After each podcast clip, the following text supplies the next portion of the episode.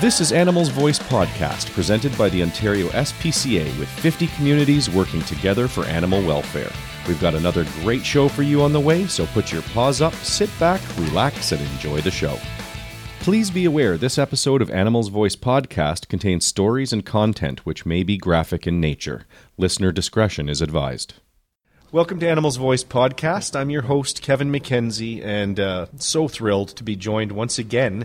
John Douglas is with me. John, it's frightening how smart some of these individuals are that you've investigated. I think you shared with me, I think it was Charles Manson, and please correct me if I'm wrong, but that when you went in to interview him, you kind of slunk down in your chair because you knew he wanted to feel in a position of power. So you had to alter your approach based on everything you knew about him. I mean, it's good that we have you. I'm glad you're on our side. Yeah. But you, you also have told stories about how smart some of these people are. And it fascinates me because I think I, I, ignorantly think that you've got to be a fool to do something as foolish as the, yeah. the violent acts, becoming a serial killer it's scary that so many of the people that you've investigated when you, you do those IQ tests and you find yeah. that they're they're very smart. Well, yeah, they're smart, and I don't know. I, not everyone can do these kind of interviews. Someone said like John can talk to the devil. It's just that I make someone feel real comfortable, and I let them, you know, as far as the bad guy, to talk to get him to talk. They have to take control. You mentioned Manson. Yeah, Manson was five two. I'm six two. I knew this little twerp was he's going to he's going to sit on top of the chair. So he sat on top of the chair. And then you let the the a hole sit on top of the chair. I don't care. I'm going to let him think he's dominating me. But I know his routine. I know what he did at the George Spahn Ranch. You sit up on top of a rock and preach to his gathering. So now I'm his little gathering. I'm going to talk to him, and I'm going to I'm going to say words that he used when he talked to his group and about pollution, about society, and about the God Almighty dollar. And so I'll start sounding like Manson. And then they'll turn around and they'll say, man, you're sick. You should be in here. I did like Richard Speck. I did the same thing. Now he was, he was like, I'm 6'2". He was like 6'3", 6'4". But he sat up on top of a credenza. I went in to interview him. I interviewed a bunch of guys at Marion Penitentiary. And his counselor wanted me to see his pornography in his jail cell. So here we go. It's four-tier prison. It's like in the movies. Broken windows, birds, sparrows flying in and out this thing. I'm walking down. Speck is back in a room, and he starts screaming and yelling because I'm taking me to his cell to look at his cell. So I'm walking with his counselor. I'm saying, "Man," I, I said, "Look, I, I, let's just go by and forget it." Yeah, say, okay, John. Well, I, want to show you another room down here. Where we put we put guys in 24/7 in a holding room. I want to show you what we've come up with. And it was at a time when they used to do experiments with pink paint. They get someone really aggressive. I don't know if you've ever heard of this. Someone really aggressive lifting weights, and then they put them in a, in a pink room, and they just don't have the strength. they don't have the strength. it robs so I, them. So, yeah, so I, so I look in this room. I go back and I look in, in the room, and I said, "What happened to all the paint? A lot of the paint's gone because it's supposed to, you know, not make them aggressive." The guy says, they're eating it. They're eating, they're peeling the paint and eating these aggressive guys are eating it. So anyway, let's go back. So now I got to go back. Got to go back to Speck. And Speck, he had a little bird. They, they were telling before uh, I went back to interview him. A little sparrow. Oh, isn't it nice? He loves animals, like this little bird. And he has a string attached to his, his leg, and he walks around with the little sparrow on his arm. And, you know, he's, he's showing like some empathy uh, for this little animal. Richard, you can't have that bird, man the corrections tells them this. Okay. What do you mean? You can't you can't have it. You can't have it. You just let it go. Let it go. F U takes the bird and throws it into an open fan. Throws oh. open fan and kills the bird. So you think, so you think you could be fooled. Oh, he's been rehabilitated. He's starting to, yeah. you know, feel Look, he, something. He, yeah, he's got compassion yeah, for that yeah. animal. He loves that bird. Yeah, and yeah. Then... He just turns on him. By the time I got back into the room to do the interview with him, he was going crazy. He was because I, I, saw, you know, I took a you know glance at his, at his room back here. So I totally ignored him. You know, how how can I get a guy like that, a maniac, to talk? Well, I just forget about him. I start talking to his counsel like you and me, and he's back over here. I said, I'll say something like, you know, Kevin, yeah, uh, I won't do it now, but I use street language. Okay. And I said, oh, I really don't understand what he did to these women. He raped these women, but I'm not using, I'm using the bad word. Yeah, yeah. word. I said, I don't know what this guy eats for breakfast, man. This, what he, and all of a sudden, he, he says, I didn't, I didn't F those seven. I knew it. I know he didn't. And I said, You mean just the one on the couch, right? And I said, Yeah, just the one on the couch. So then he, he turns and he comes into the group, and now he's talking, and he says, He, th- he think almost like I'm as sick as them. But right. my mission is to get information. I got to get information out of these people. Like tomorrow, I'm going to be showing a video tape of two interviews child serial killer I did for MSNBC, and another guy killed 75 hospital patients, which was a really tough interview because I got cameras all over the place, and it's not really a normal way to do an interview, but it turned out pretty good. And they're also uh, killed animals, both these guys. So when I've done these interviews, when it's time to leave, they get so involved with me. They don't want. They don't want you to leave. Yeah, because I've asked them questions that no one's ever asked before. Right. Asked them before, you know. Not even that. It would be like me saying, Kevin, I know you took something from the victim, Kevin. I don't, I don't know why, but you took something, and I can tell. And he's never been asked a question, and you'll see a reaction. So it's a physical tell. Yes. So you got to be alert for that. And it says, you probably know where she's buried. You probably know because she's pretty much stayed in the same community. You went out to the graveyard. didn't you? You went out to, I'm repeating a case that I really, I, I did. And I did it with a whole bunch of killers. And, this, and they got this one serial killer from the yard and brought him in. Everyone's watching, and all the killers and me interviewing this guy. And they've never been asked those kinds of questions before. And neither by the police either. The police don't. Like, I'll have to go back to police they'll say this woman has been say sodomized. I don't know what you mean. What do you mean? It varies from state to state yeah. or she was she was really a good girl I don't, what do you what do you mean by that? What do you mean? Where's the interview of this this girl? You don't ask any questions. I have to know the verbal, the sexual, and the physical assault that took place. Verbal, sexual, physical, and then I can put this guy in a category about five or six different rape categories. But you got you got to go back, you know, and do that.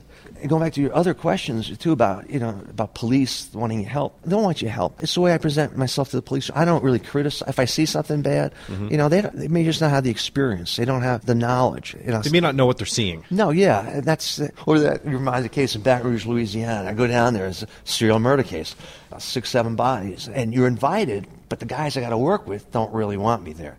The chief wants me there because he took some course at the FBI Academy. So when I see something like that, I bring it up. I said, I don't know what's wrong with you guys. I said, what the deal is here, but you're like ignoring me. You're not sharing information. You know, you big, big boys from the FBI up there and up north there. You know, we're just country bumpkins down here in the south. We're just country boys. We know how to do education like you. I said, wait, you guys done one hell of a job, man. You did, you did a thorough investigation, even though they did not. I'm saying, I'm saying, you guys didn't want it. I said, if I do my job right, and I'm telling them just like this, if I do my job right, you don't want me to leave. You want me to leave by the end of the week. And sure enough, helped them on the case. They didn't want me to leave. In fact, they wanted me to present some other case to me, but I had to get back to Quantico. We'll be right back with more of this interview with FBI profiler and author John Douglas. Hi, I'm Brad Dewar, an inspector with the Ontario SPCA. Every day, Ontario SPCA officers respond to calls of animals being abused or neglected. All animals in Ontario are required to be provided with basic standards of care. If you suspect abuse or neglect, call our toll free 24 hour call center at 310 SPCA or 7722. You can also email your complaint to cruelty at ospca.on.ca. Welcome back. Please be aware this episode of Animals Voice podcast contains stories and content which may be graphic in nature. Listener discretion is advised. So, the severity, can you tell, are there traits you can learn based on the severity of the abuse you see when it comes to animal abuse? I'm talking about. Can you look at a case that Darren may have shared with you, see what type of animal abuse is coming, and then say to Darren, well, you're looking for someone who, you, you referenced power, Yeah. like being in a position Yeah. of power. Can you link those behaviors and those types of abuse? I think you can. I know you can. And the more of them you get that you can link to the same offender, you could start painting a picture. I remember sending Darren a uh, case, I think it was in New York or New Jersey, and I don't know the disposition of it, but I said, I told Darren, I said, I think I know where the cops should look. And this guy was killing cats and hanging cats in bags on a tree. The tree was loaded with dead cats all around, all around. It was it was looked like about thirty cats in bags, plastic bags. That offender is right within this apartment complex. That offender is, is right. In fact, where where those cats because he can see them, Right. And that's what gets him high. And if you were able to surveil that and put some kind of a monitoring device out there, that's his accomplishment. He's not going to come out there in broad daylight hanging around anyone else. But if you can put some cameras out there at nighttime, and he'll be out there. You'll catch him. As a matter of fact, be the type of guy that if you're there, like going around and maybe asking questions, be wary of someone who may inject himself into your investigation, provide you some bogus information. So you look for that. You tell him beforehand. Because if you don't tell them beforehand, they'll think, oh, you know, get an investigation. Oh, gosh, if we had more guys like him, Mm-hmm. we can make our job easier. No, Mr. Officer, this guy is your guy. He's throwing you a big curve. Yeah. He's having you go in a totally different direction. So that gets back to that psychopathology. That's the more, unfortunately, the more bizarre the case is, the easier it becomes to analyze. And then what I love to do is that, you know, again, you may say to the investigator, I don't know, I really don't, I can't really pinpoint the age or anything, or, but let's do this proactive technique. Let's do something that maybe we can cause the subject to inject himself into your investigation or go back to the scene. Use some imagination. Use some creativity. Well, how are we going to do this well we're going to have to work investigator I mean, is there anybody at your local paper who we can talk to and tell them that we're not going to lie to them but tell them we'd like some bits and pieces of information we'd like to go out to the press because why is that because i know from research is offenders they follow the press if someone is killing animals he's following the press he's following that's that's his big thing Yeah. Yes, David Berkowitz uh, did this. You know, he set fires, killed animals, and he had diaries and digests of all this. But he followed the press. If they're following the press, they may be able to manipulate their behavior. Are you critical of the press for the amount of attention they give cases then? Yeah, this is this is what happens. Because I used to get called up to headquarters a lot, I get in trouble because they- they're saying, "John, you're not lying to the press, are you? Are you lying to the press?" I, I've been going for like a big room with all these lawyers all around. I say, "No, well, I'm not lying." But I said, "Let me give you an example." There's a case in San Diego where this is exactly the case. They told these all these lawyers were ready to get censure me, you know, send me to Butte, Montana, you know, as a disciplinary office to get rid of Douglas. You know, so there's a girl in San Diego. It appears she ran out of gasoline on this highway. She got the gas, and she's apparently back at the car, but they never found her, and they're looking for her. They find her. They find her up in the foothills with a dog collar and leash around her neck, and she was strangled to death by the unknown subject. So I'm, I'm telling all the big shots, so all the stuff, and I said, now. I got with an investigative reporter because I tried to go back to what probably happened that night. As we ran out of gasoline, somebody had to see something, but maybe no one saw anything. But I want to give the impression someone saw something. I'm going to give the impression someone saw something there. So three phases of this. Yeah. So the first one is we're going out there for the public. They may know something, and you do that. You actually do that. You get nothing back. You know, so so then, hey, this is looking really good. We got a description description of a car that was found near the victim's car, and there was a description of the very good description. But we don't know. This person probably could have been a good Samaritan, just trying to help the girl, you know, out. Well, Mr. Big Shots in the FBI. What happened was that subject came to the police, and he injected himself because he was that guy. Okay. And he says, I tried to help her. I got her gasoline, and, and she didn't want my help, so I just went on my way. No, he turned out to be the killer. So I said, now, if you're telling me, then I'm lying to the press. I don't look at that as lying. So this is what they said. No, you're using the press as a tool to yeah, help, well, they hate right? the, they, but don't use the word use. They can't. Oh, you say, yeah, that's what they hate. You were that. I can't- collaborating I can't, I can't use the word use. So, so they, so they said, well, John, I said, look, if you're going to do something like that, if something happens, we're going to disown you. You're going. It's some, okay, we know you're doing this, but if, you screw up, man, it, it is going to be you know working cattle rustling cases in Butte, Montana. Listen, I, I think your track record speaks for itself. So your tactics are fine. What's next for you? Yeah, I got this cold You got the- case. yeah. Cold Case Foundation. Another book is at the publisher right now. I've interviewed, you know, different. In fact, two of the interviews are going to be the ones I'm going to show tomorrow. But what's on the tape, what's on MSNBC, is very superficial. It is much more in depth because these guys are so violent. They thought it'd be too violent for television. What they were telling me, and they have an, another book planned. I was just telling my writing partner. I said, you know, getting a lot of cases on animal cruelty. I think we should be maybe showing that a greater connection with some of these cases. And and there's an interest. And I and I told him he wasn't aware of it. I told him about the FBI, the change in the the reporting, mm-hmm. and using that somewhere, you know, in the next book. But I'm doing less, you know, less than I did. It doesn't feel like you're doing less, John. I'm going to be 70 next week, man. I got, Oh, I yeah. congratulations. Oh, congratulations. I, yeah, then I, oh, then I got, I, I'm also working on a TV show. There's one based on my book, Mindhunter. Okay. And that, that's floating around. I can't even tell you. It, it was at HBO, but somewhere else now. It's even better, Okay. you know, where it is right now. And it looks like David Fincher is the director. Know, he's done all these movies, you know, the, uh, the Zodiac, the Social Network, the Fight Club, Movie 7. That, plus th- then there's another one, this producer that was working with me, having to do with North Dakota, the fracking up there. Okay. Because what's happening in North Dakota has happened to Alaska. It was the oil boom. And what happened was when had, it was the crime rate just skyrocketed. And that's what's happening right now in, uh, North in Dakota. North Dakota. You got this influx of mostly men from all over the United States. They're getting big bucks. The rent right now in places like Livingston, North Dakota, is the same amount of money you would be paying for rent in Manhattan. No. They've jacked up the rents here. These guys are living in these, sometimes just in hallways, in closets, and they're getting a, you know, a lot of money. But the crime rate, rapes are increasing there, and different kinds of homicides are beginning to increase. And the same thing would happen in Alaska, and that's how some of the cases I ended up working for the Anchorage Police Department were, were serial murder cases, and it was during that pipeline. You had prostitution coming from all over the lower 48 to go up there. They're seeing the same thing now happening up in North Dakota. Okay. So we're looking at a movie, a TV series based on that, with some investigator, FBI type, but it'll be based on reality. You know. You have a lot of irons in the fire right now. Yes, it's interesting. Are those folks at Criminal Minds sending you checks yet? No, they, No, they not have a one. Me off. Oh my god!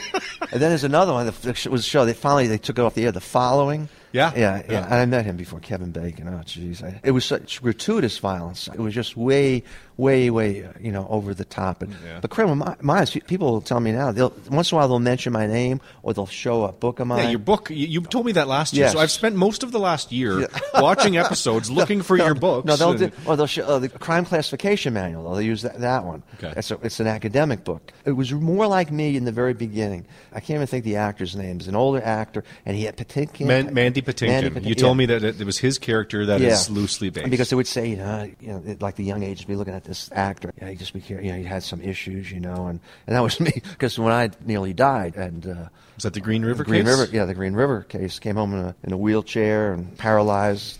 You know, five months out of work. I was 38 years of age. Man, I was a mess, bleeding in my head. Pretty much should have died. I was on a hotel floor in my room for two and a half days, and I, I thought I was getting flu. And I told the agents who I was breaking in, and I can't go back on the Green River. It was like Wednesday. I said, I, I can't go. I I'm getting a tremendous headache. And so they go out there. I put the not disturb on the door, and that night I collapsed. And then two and a half days later, they find me. in Because a- you had the do not disturb on yeah, the th- door. that's it. They're not disturbed, so no one's disturbing me. When I kick in the door, finally, because I have a chain across all that, you know, my heartbeat was 220, my body temperature was 107. Oh. It, it varied from 104 to 107, uh, seven degrees, and uh, then I go into this frog-like position, like seizing every so often, and I was in a coma for a week. And I think I told the group last year uh, about how, while in a coma, I could hear, I could feel the pain. I could, I don't know if I, if I ever told you in the last year when we we spoke, but I could feel this tremendous pain. I thought I was being murdered. I thought someone was trying to murder me.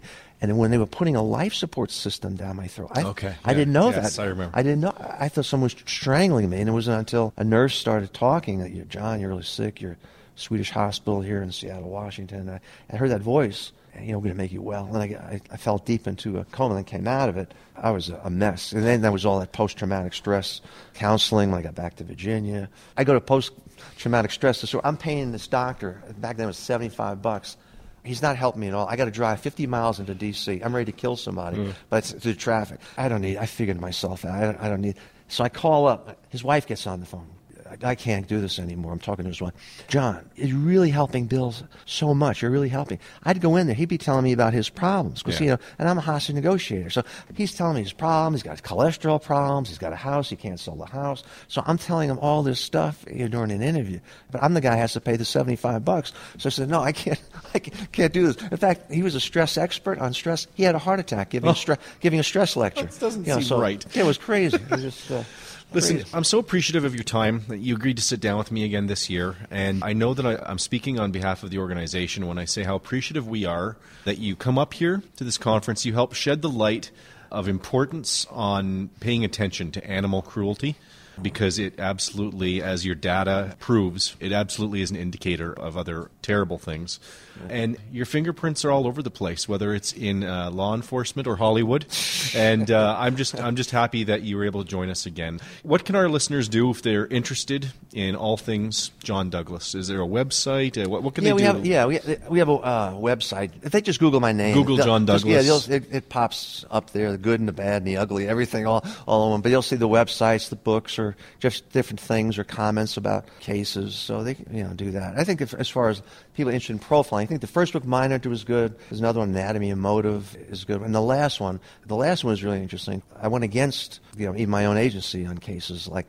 Then I helped three guys off of death row. The JonBenét Ramsey case, I was against the Bureau Boulder Police on that. Mm-hmm. Just this year, Amanda Knox, you know, she was finally freed, yeah. but I, I, was involved with that case. You know, over in Italy, did an analysis, did a quick kind of book. It was mostly for PR to get the public to hear the real information about the case. That there was a trumped up case against her. So, yeah, a little bit of everything here and there. Yeah, and, and, and, up here helping out the Ontario SPCA. I love it up here. The people are good, and I, have always I love coming up here and work. Then I was old days to, to work with the RCMPs and the Toronto Police too. In fact, they all came to my retirement party in 1995, bunches of them. And, nice. Yeah, it was really really nice. I, I I've always enjoyed very professional law enforcement up here. Very, very professional. You don't see that as you travel all around the world. You don't see it like it is here. Well, you know, if decide to come back again next year or the next time you're around, if you'll sit yeah. down and spend a few minutes yeah. with me, I'm sure oh, yeah, we can find something to talk about. I'm sure. Can. And uh, thank you so much, John Douglas